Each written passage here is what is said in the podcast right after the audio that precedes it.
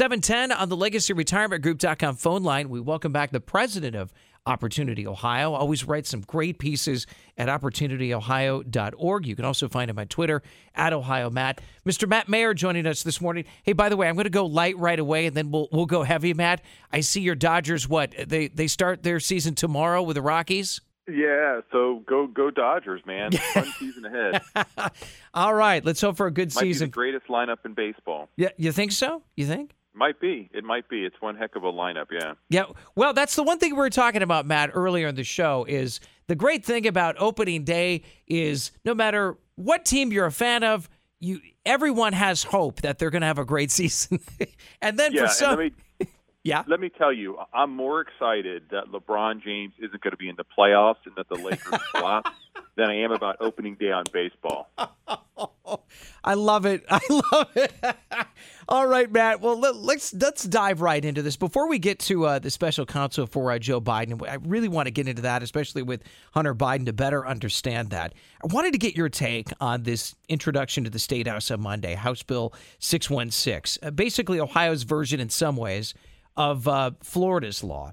Uh, of course, the opponents say it's the "Don't Say Gay" bill, but you know we know better than that, obviously. But what's your take on this? That would ban discussion on sexual orientation, gender identity until the fourth grade, at least in Ohio here at all public and most private schools. Yeah, I, I guess this is one of those things where you know the the left is up in arms about what uh, Ron DeSantis did in Florida, and now they're going to you know kick up kick up a dust storm here in Ohio for House Bill 616. And I just sit back and think, why are we even why are we even having to debate whether or not you should be having conversations about sexual orientation and transgenderism yeah. and all that stuff with five, six, seven, and eight year olds? Like, right, right. It's it's like, are, is that seriously controversial? I mean, at the end of the day, they need to be being taught reading, writing, and arithmetic, and that does not involve things like sexual orientation or transgenderism. And you know, you look at libs of TikTok, and I don't have TikTok, but you know, it, it you see it on Twitter and other. You know, you've got these teachers that want to talk about their relationships, what they did at the, on the weekend with you know their partners or whatever it is they may have done. And I, I don't care if you're straight, gay, transgender. You shouldn't be having those kinds of kinds of kinds of conversations with your kids anyway. That's not what teaching is about. Get in there, teach them how to read, teach them how to write, teach them how to do math. That's what I want to do with my kids. And yeah, so yeah. I, this is one of those things where it, it, it, a, it should be a much ado about nothing that we should be like, of course we should be teaching this stuff. The fact that we have to pass a law to make sure it's not taught is frankly a bigger comment on where the left progressives are today than anything else. You know, and, and that's just it. Is I don't know about you, but I, I haven't heard about any of this indoctrination being taught anywhere anyway. But it's like there's this. I don't know if it's because it's the midterms. There's this, dare I say, political grab. I don't know what is it. Hey, look what Florida's doing. We we need to get on this and do the same. I, I don't really know, Matt. Well, I think it's a protective move coming out of the Virginia school board meetings, where you know there's the, you know the, the teachers and the school boards that are on the left deny that they teach things like you know critical race theory or 1619 project and Mhm. stuff like that. And Yeah. and the fact is they are trying to teach it. They insert it into the curriculum.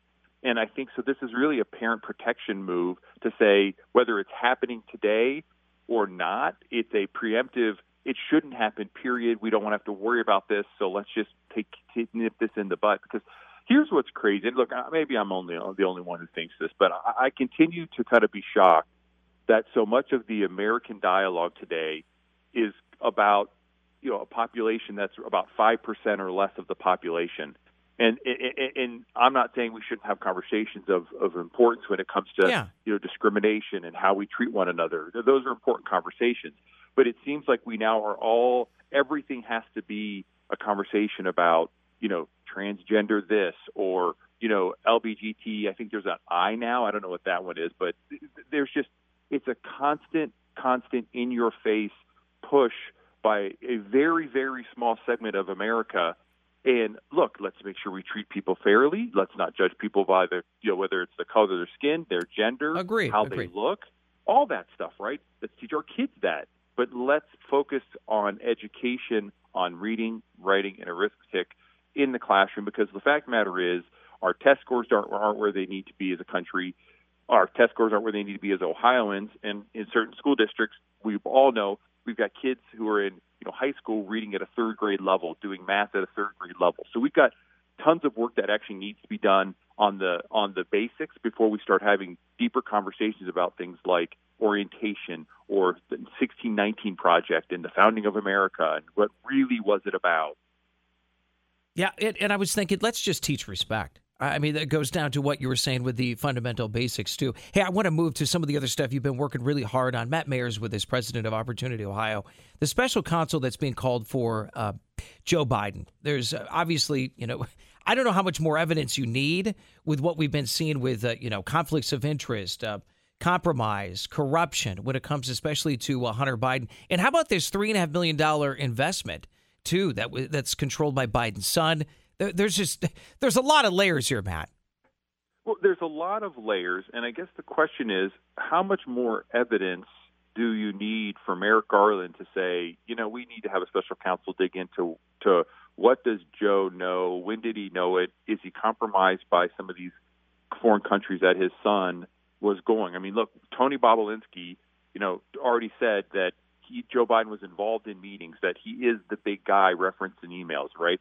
We, you know, you know that, that Joe Biden met with some of Hunter's Chinese, Ukrainian, Russian clients. We have pictures of them at dinners, right? You know that Hunter flew with Joe as as vice president to China to cut deals, right? We we know that there's you know this, there's 13 million dollars in income on Joe and Joe Biden's tax returns that have not been explained from these sub sub S corporations that they created that they've not revealed the transparency behind. Where'd the funds come from for those, right?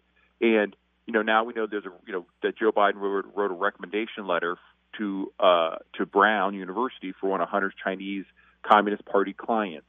So th- th- there's more and more of this stuff coming out, and at some point you have to say, when does well, forget about the media actually digging into this, right? But w- when does Merrick Garland pull the trigger to say we need a special counsel on this because this is this is getting now to a point where the the deniability that Joe had any involvement in this, knew about what Hunter was doing, is just it's that's now gone. So we now need to know how bad is this?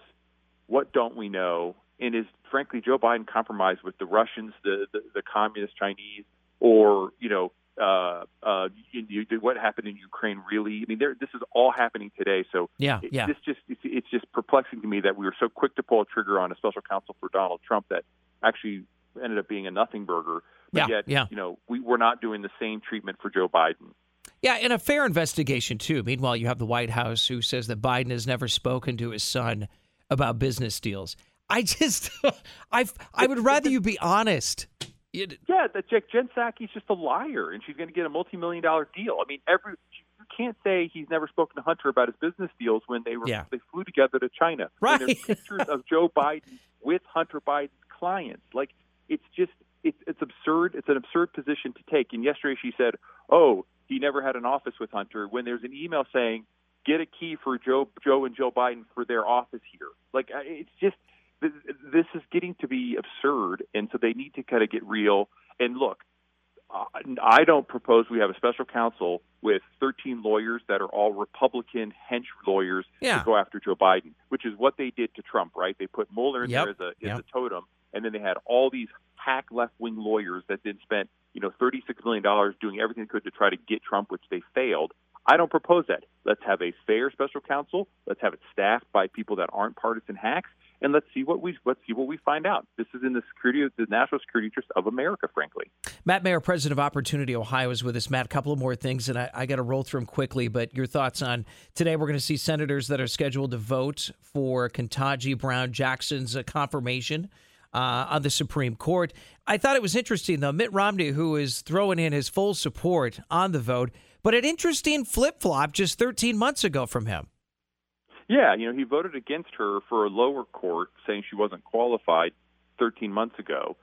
But now, 13 months later, she's now qualified for the highest court, hmm. and that's after we've learned about some of her sentencing things where, you know, like I don't think she's some like pedophile, but she clearly has, you know, some left wing ideas of taking things in her own hands, and you worry about that at the Supreme Court level. Now, look, at the end of the day, I've never doubted she's going to be confirmed because you know, look, it's the Democrats control the process right now. She's a Democrat, you know, nominee, and fundamentally, right, barring some type of really bad stuff, you know, she was going to get put on with a 51 to 50 if Kamala Harris broke the tie. Um, but you know, it looks like she'll get like 52, maybe 53 votes today uh, for the court, um, which would be the first time, by the way, a Democrat nominee got below 60. I don't think we've had uh, we've had only one Republican nominee, uh, which was which was John Roberts since since the 1980s, get above 60 because uh, the, the, the the Democrats never vote for any Republican nominees right after they yeah. take them through these god awful hearings. Um, but so she'll be the first one to be below 60 uh, on the court uh, ever for the Democrats. But but it looks like she'll get on. But yeah, Mitt Romney can't explain why he's flip flopping, but he is right. And you have other Republican senators who didn't vote for Amy Coney Barrett, but are going to vote for Ketanji Brown and you, Jackson. You think, well, how can how do you justify that? But I know. you know. It's all politics, you know that. Yeah, yeah. Matt, I have 90 seconds. Joe Biden's use of the Defense Production Act uh, specifically educate us on the mining for these rare earth minerals because you know those that are doing fossil fuels get such a bad time or you you burn normal gas but yet uh, the unbelievable you know aspect of what you have to do just to get one electric vehicle uh, uh, lithium battery is unbelievable yeah you got to move 500000 pounds of dirt uh, to get one lithium battery versus the rare earth metals. And here's the deal: we're going to use the Defense Production Act to do mining in America. At the same time, the Biden administration shutting down mining applications in Minnesota for environmental reasons.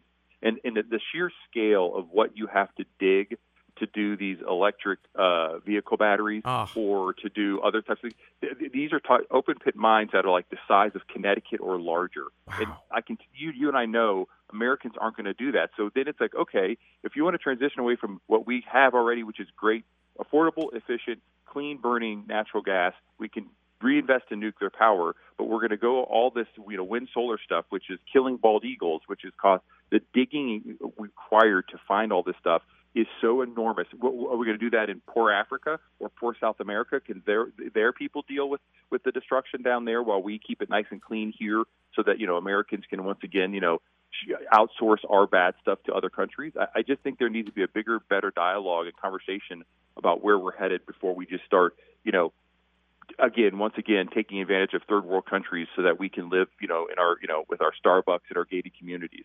Agreed. And how about the real quick the oxymoron of this wind energy company you were kind of talking about, sentenced to probation, ordered to pay more than eight million in fines and restitution for those 150 eagles that were killed. I yeah, we, we, we we continue to ignore the dev- devastation brought by solar and wind when it's in place, let alone what it takes to actually build it, build those things and and, and whatnot. It, it's an enormous amount of waste. I mean, the, the water required to keep clean the solar panels so that that they actually the dust you know have dust on them is enough to feed you know, to to feed like two million people their water. But we're going to throw it on these solar panels because God forbid we just use what we have this abundant, affordable, efficient, clean burning natural gas all over America. So we we got to have a deeper conversation than we're currently having, and I hope we can get there in, in the coming weeks and months.